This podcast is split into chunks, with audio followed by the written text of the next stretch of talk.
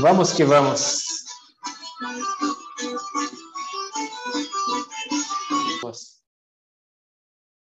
Nós vamos dedicar a aula de hoje para o aniversário, doutora Ainda da Costa, Mazal Tov, Shnat ano de muito sucesso, muitas brachot, se Deus quiser. Então contam que duas crianças, um se chamava Zalman Aaron e o segundo se chamava Shalom Ber. Duas crianças que eles eram filhos de um grande Rebbe. Eles estavam brincando e eles decidiram que eles iam disputar quem é mais alto. Normal, crianças, na verdade não só as crianças, os adultos também ficam disputando em outros níveis, quem é maior. Mas o que fazer que o primogênito, que era o filho mais velho, Zalman, ele era mais baixo. Fisicamente, ele era mais baixo. Ele teve uma ideia, uma ideia brilhante. Ele pegou, empurrou o irmão dele dentro de um buraco. Está vendo? Está vendo? Eu sou maior do que você. O pai, que observou isso pela janela, chamou esse filho. Ele chamou o Zalman e ele deu para ele uma lição de vida que tem que se tornar uma lição para cada um de nós. E a Deb, minha esposa, quando ela deu essa lição, na sua primeira turma, primeira vez que ela deu aula, essa mensagem ficou marcada para a vida delas. Vamos escutar bem qual é a mensagem que o Reb Shmuel, o quarto Rebbe de Lubavitch, ele deu. Para você ser maior, você não precisa rebaixar o próximo. Simplesmente se eleve. Suba numa cadeira ou escada.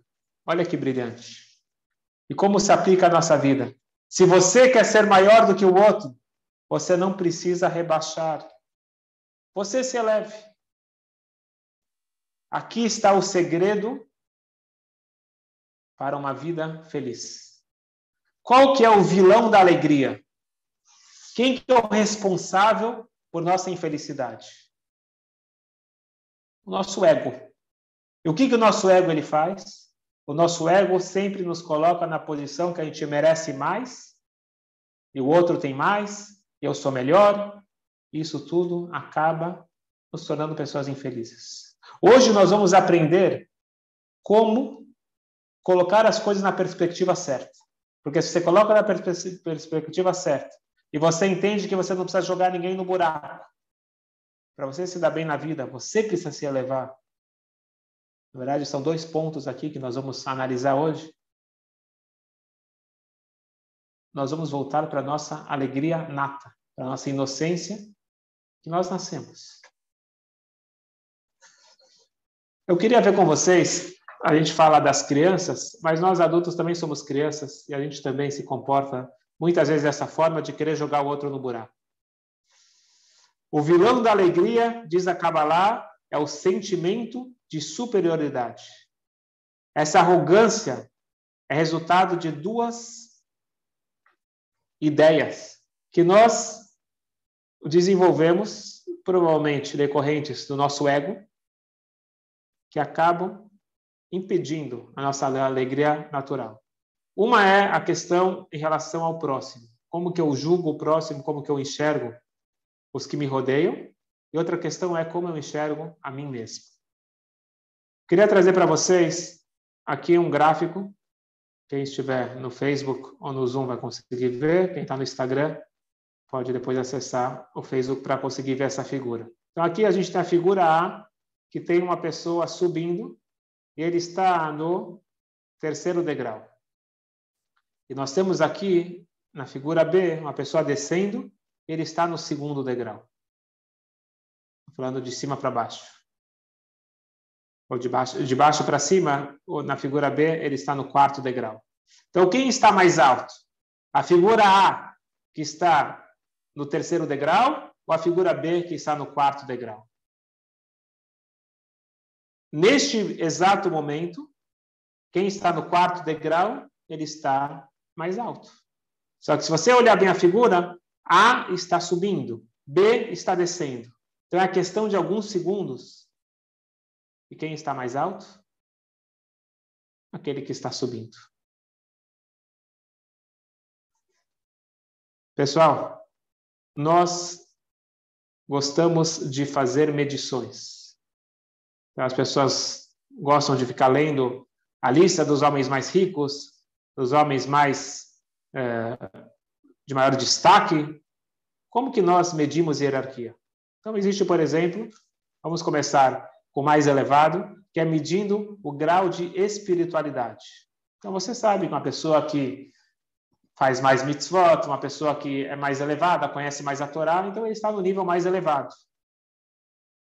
E quem faz menos está no nível mais baixo. Essa é uma forma de medição, grau de espiritualidade. Outra forma de medição muito comum é o QI, quem é mais inteligente. Então, normalmente numa turma, normalmente você faz isso com estudantes, mas você pode fazer isso em qualquer grupo, você faz uma medição e quem é, quem tem maior QI. Já sabemos que hoje em dia não basta ter QI, você precisa de QE, de, de inteligência emocional, mas independente isso também pode ser medido. Três, status. Quem é mais importante? Então, um, um presidente, um governador, um, um CEO. Quatro, que é muito comum medir, nível econômico. Quem é mais rico? Então, você vai ver quem tem mais dinheiro ou mais posses. Vamos lembrar que isso daqui são todas medições objetivas. A gente não está falando agora de algo subjetivo, é objetivo. Quem tem um bilhão tem mais do que pessoas que têm centenas de milhões. Quem tem um milhão tem mais do que pessoas que têm centenas de milhares, e assim.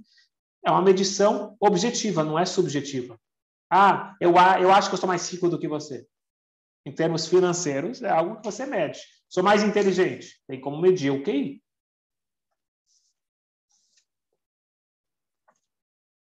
e assim por diante. Só que tem uma questão. E aqui a gente está com a chave para a alegria. A gente tem que seguir o conselho dos nossos sábios, não é à toa que eles são chamados de sábios. Vamos ver aqui o que eles dizem na Ética dos Pais, que tem os maiores conselhos. Raul Meir disse: Seja de espírito humilde diante de toda pessoa. Você deve se sentir de espírito humilde perante todos. Calma aí. Por que, que eu tenho que me sentir assim? Vamos colocar agora num caso real. Eu sou mais inteligente do que aquela pessoa. E aí eu tenho que me sentir que ele é mais importante do que eu. Por quê? Eu sou mais inteligente do que ele. Eu sou o rei e ele é um súdito. Eu sou mais importante do que ele. Eu tenho que me sentir inferior a ele? Como pode ser uma coisa dessa? Não tem hierarquia, não tem regra. A pergunta é por quê? E a segunda pergunta é como. Tudo bem, se você me convencer que isso é o necessário, mas como? Como eu posso me sentir abaixo dele se eu estou acima dele? Uma possível resolução disso seria faz de conta. Faz de conta. Eu conto que tinha uma vez um, um líder espiritual se autodeclarava líder espiritual, ele se comportava de uma forma muito acessível a todos e aparentemente sem cavote, sem, sem buscar, sem perseguir a honra. E ele dizia que ele era muito humilde. E aí o teve um rabino que ele falou, eu quero descobrir quem é essa pessoa. E ele está falando que ele é humilde. E ele se aproximou dele e falou, eu estou vendo que você é, é a pessoa mais humilde do mundo. E ele abriu um sorriso, pensando consigo mesmo, finalmente alguém está reconhecendo que eu sou a pessoa mais humilde do mundo.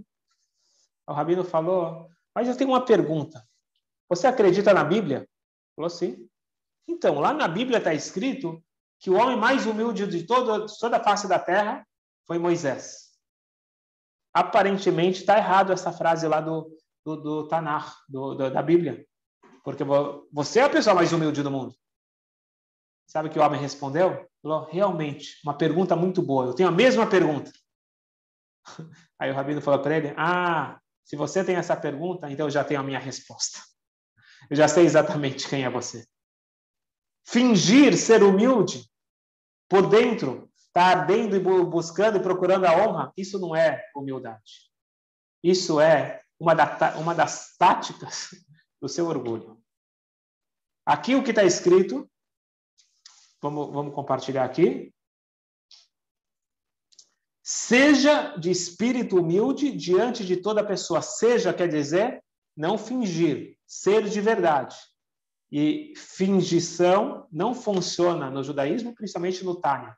A gente aprendeu aqui que a base é emet, verdade. É dito que se o Alter Eves, o autor do Tânia, ele não tivesse colocado numa das cartas que ele colocou para os seus alunos, falando que o objetivo dele é espalhar o judaísmo, etc., lá ele colocou Bibidat Emet Yaakov, na medida, na moeda da verdade do patriarca Jacó, Yaakov, se ele não tivesse colocado essas três palavras, é dito que ele teria milhares de adeptos a mais. Só que ele não estava procurando quantidade. Ele não estava procurando ser um líder popular. Ele estava para divulgar a verdade. Então, o Tânia fala da verdade. A verdade significa algo autêntico, não uma fingição. Então, como que eu posso, de verdade, ser humilde? Eu, aquele, vamos, vamos deixar bem claro, ele não falou de humildade. Ele falou de espírito humilde. Tem uma, uma diferença. Em hebraico, uma, a humildade é a navá, e a, o que está escrito no, na Mishnah é shfal ruach. Espírito humilde. O que significa isso? Uma pessoa humilde, por exemplo, Moisés, ele era o homem mais humilde da face da terra. Só que ele nunca deixou de ser o líder. E ele que falava. Todo mundo fica quieto que eu vou falar. Não dessa forma, mas ele se colocava nessa posição. Mas isso não era arrogância. Isso era responsabilidade. As pessoas confundem as coisas. Você pede para alguém, compartilhe alguma coisa interessante. Não, não, não, não, não. Isso não é humildade. Pelo contrário. Isso é arrogância. Você tem medo do que as pessoas vão achar, as pessoas vão falar. Estou muito preocupado com a minha imagem, não preocupado em transmitir a mensagem. Então, Moshe era bem, ele era humilde e consciente da sua responsabilidade. Mas como que ele era humilde, então? Se ele era o homem escolhido por Deus, era o único que falava com Deus? Ele tinha o seguinte raciocínio: eu sou realmente o homem mais importante que existe, mas o mérito não é meu. Foi Deus que me deu esse presente. E se Deus tivesse dado esse presente para outra pessoa, ele utilizaria isso muito melhor do que eu. Então, eu não tenho nada para me vangloriar. Eu não sou melhor do que ninguém. Deus me deu esse presente ou me deu essa responsabilidade. Isso é humildade. Shvalruach é um pouco diferente. É realmente te sentir abaixo, não é sentir acima, mas justificar. É se sentir abaixo de todos. Como? De verdade se sentir Shvalruach e como que finaliza? Perante todas as pessoas. Como pode ser? Eu não sou a pessoa mais baixa do mundo. Como que eu posso cumprir essa, essa orientação dos nossos sábios? Os nossos sábios dizem que aqui está o segredo para você ter uma vida feliz. Como colocar isso na prática?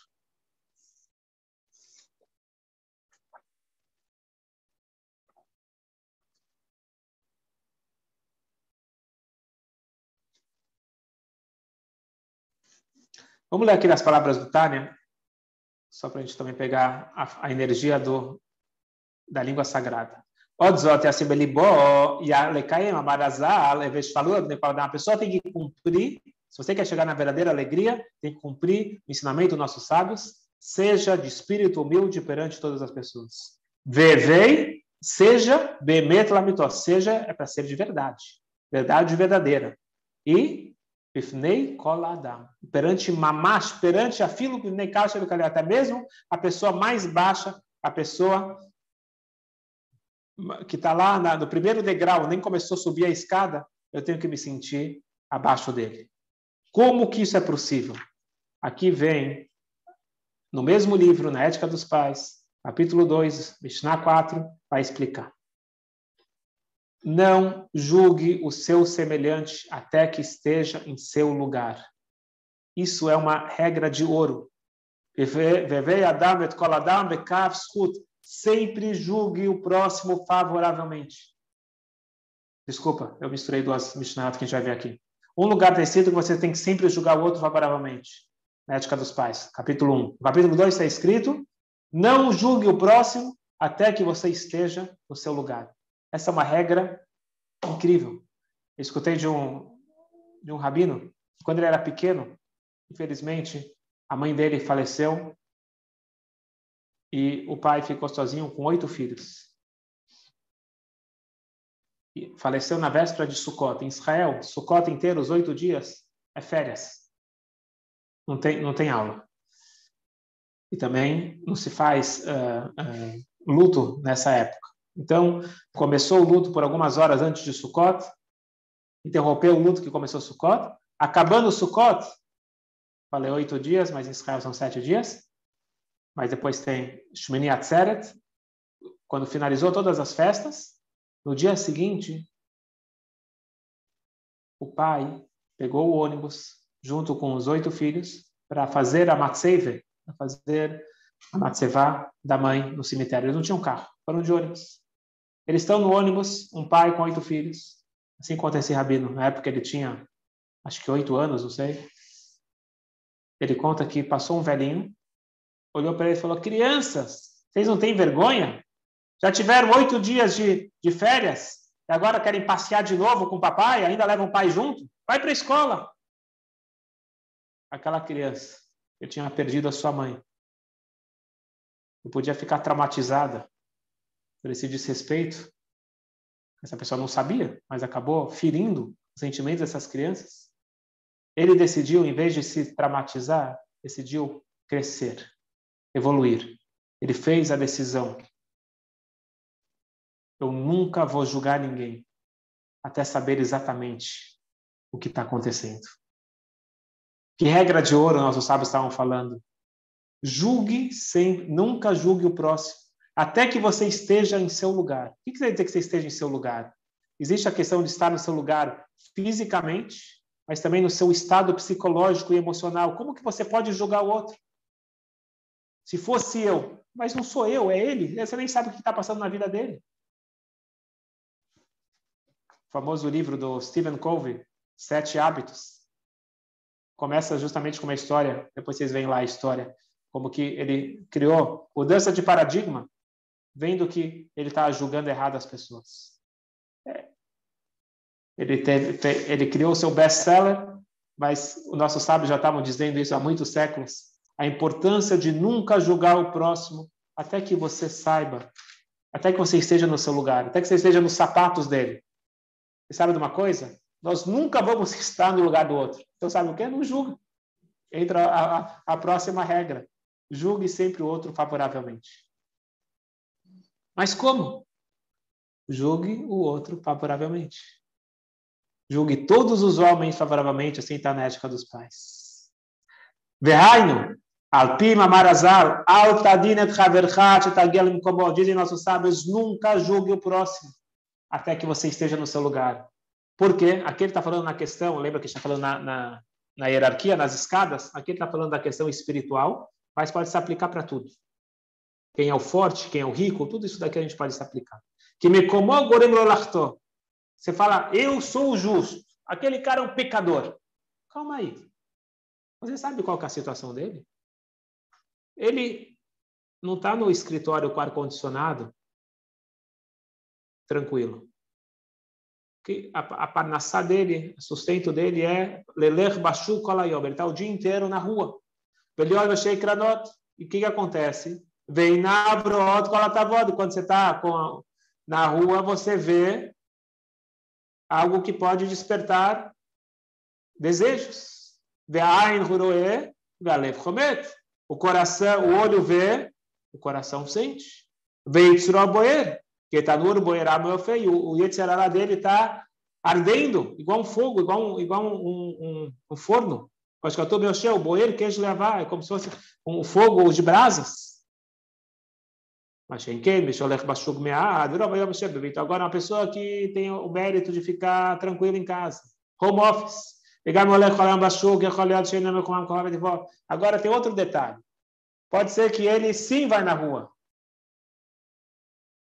mas ele não é uma pessoa que tem um Yetzerará tão forte. Ele não é tão aquecido A alma animal dele não é tão aquecida. Não quer dizer que ele é melhor ou pior. Indiferença também é um Yetzirará horrível. Que Yetzirará o Yetzirará não é igual. Este cada um tem o seu Yetzirará, cada um tem a sua dificuldade. Por isso que é dito, nossos sábios falam, eis o Gibor, quem é o forte, quem é o valente? A Koveshet o forte no mundo, aquele que quebra o próximo. A Torá diz que o forte é aquele que consegue dominar o seu próprio instinto. Por que está escrito aquele que domina o instinto? Por que fala o seu próprio? Porque cada um tem o seu. Cada um tem o potencial, a força de dominar o seu. Isso é uma coisa interessante que ele vai falar aqui, que por mais que a gente justifica para o bem, mas não quer dizer que agora, só, porque ele tem o Yetzirará forte, que, que ele está ele tá dispensado de, de lutar. Pelo contrário, ele finaliza aqui, mesmo que ele é muito quente, o Parnassador lembra, chega e ele o dia inteiro fica na rua, não chama de ele não tem desculpa nenhuma. O Mikreira Shagabor, ele é um perverso que, quando, quando ele toma essa decisão consciente. E hoje em dia tem um problema mais sério ainda. Você não precisa sair de casa para ver coisas erradas. Você pode ver na internet. O que, que acontece? Ele, ele, ele decide não assumir a sua responsabilidade. Que a ele deveria sim controlar seu Yetzerará. Cada um tem a capacidade de controlar seu Yetzerará.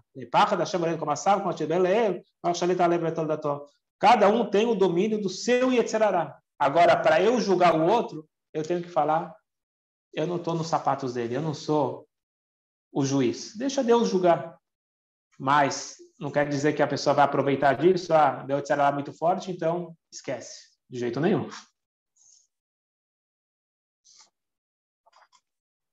Mas o que, que a gente vai sair? O que, que a gente vai sair daqui para a nossa vida?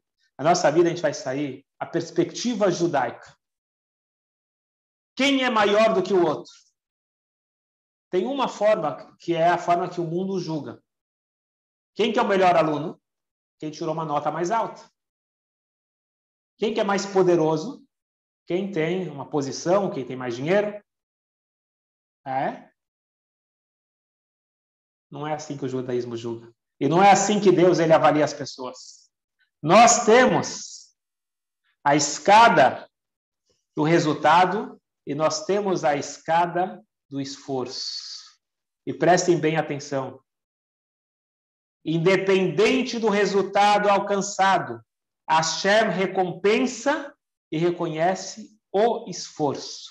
A verdadeira grandeza é o esforço.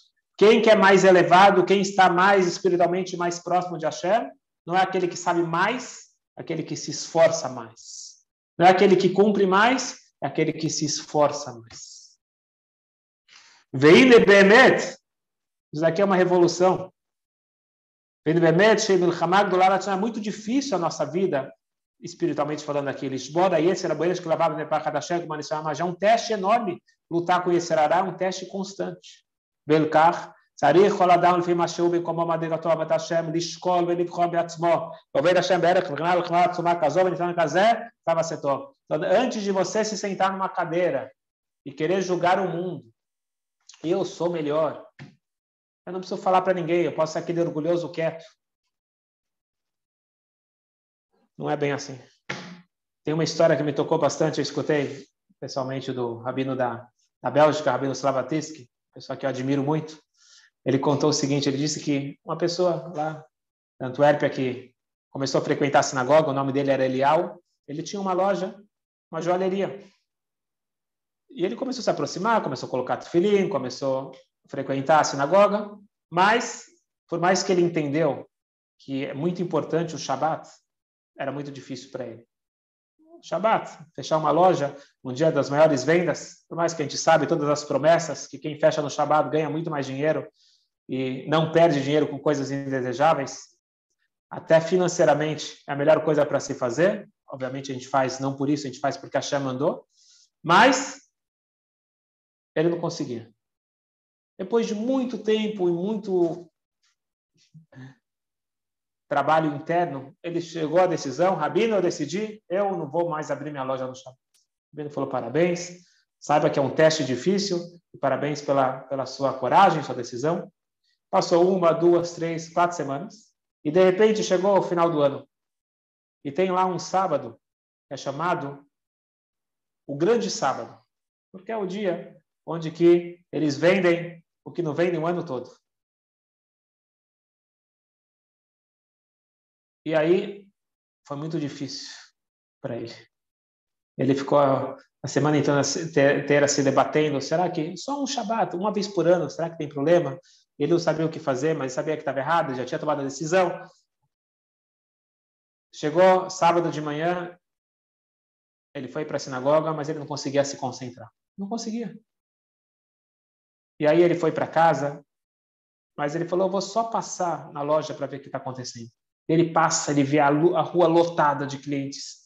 a única loja de todo o quarteirão, de toda a cidade fechada era dele. E aí, para completar, o vizinho vem. O que, que, é isso? Você é bobo? É isso que a tua loja está fechada? E aquilo começou a mexer com ele lá dentro. Ele quase caiu na tentação, ele correu para casa. Ele não está se aguentando. Ele está muito forte. Ele tomou uma decisão. Ele pegou uma garrafa de vodka, tomou meia garrafa de vodka, caiu na cama e quando ele acordou, já tinha acabado o Shabat. Ele liga para o rabino, fala: Rabino, preciso falar com você urgente amanhã de manhã. Ele chega, Rabino, fiz uma coisa muito errada.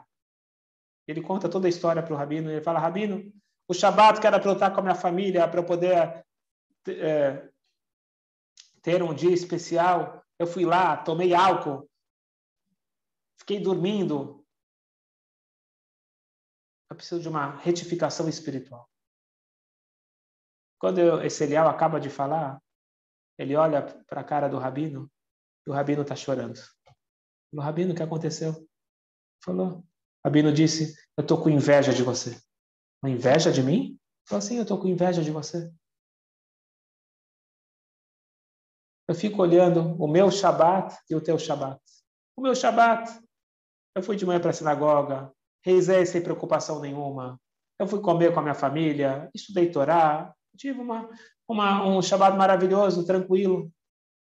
Agora você, você passou pelos maiores testes e você conseguiu passar no teste. Eu nunca passei nesse teste, você conseguiu passar no teste. Eu olho para o meu Shabat, que, que eu dei para o Shabat? O que, que eu fiz? Eu só tive prazer. Agora, o que, que eu sacrifiquei? E olho para você, para o teu Shabat. Quanto você pagou por esse Shabat? Eu estou com inveja de você. Essa é a perspectiva judaica. Não é quanto mais eu faço, quanto mais esforço. Quanto mais eu sacrifico, quanto mais eu abro mão, saio da minha zona de conforto. Esta é a grande medição divina. Portanto, se eu estou em cima da, da, da, escada e fico olhando para baixo, por que, que eu estou em cima da escada? Por resultado? Mas a gente, não, a gente não mede resultado, a gente mede esforço. Será que eu estou me esforçando igual aquela pessoa se esforça? E mais, se eu estou querendo subir na escada, se eu estou querendo me elevar, eu não preciso jogar ninguém no buraco. Eu tenho que pegar, sair da minha zona de conforto, me elevar, e com certeza, aí sim, eu vou ter a verdadeira alegria, que é a alegria que vem com conteúdo, a alegria que vem com realização. Isso depende de cada um de nós. Boa sorte a nossa empreitada, que vale a pena.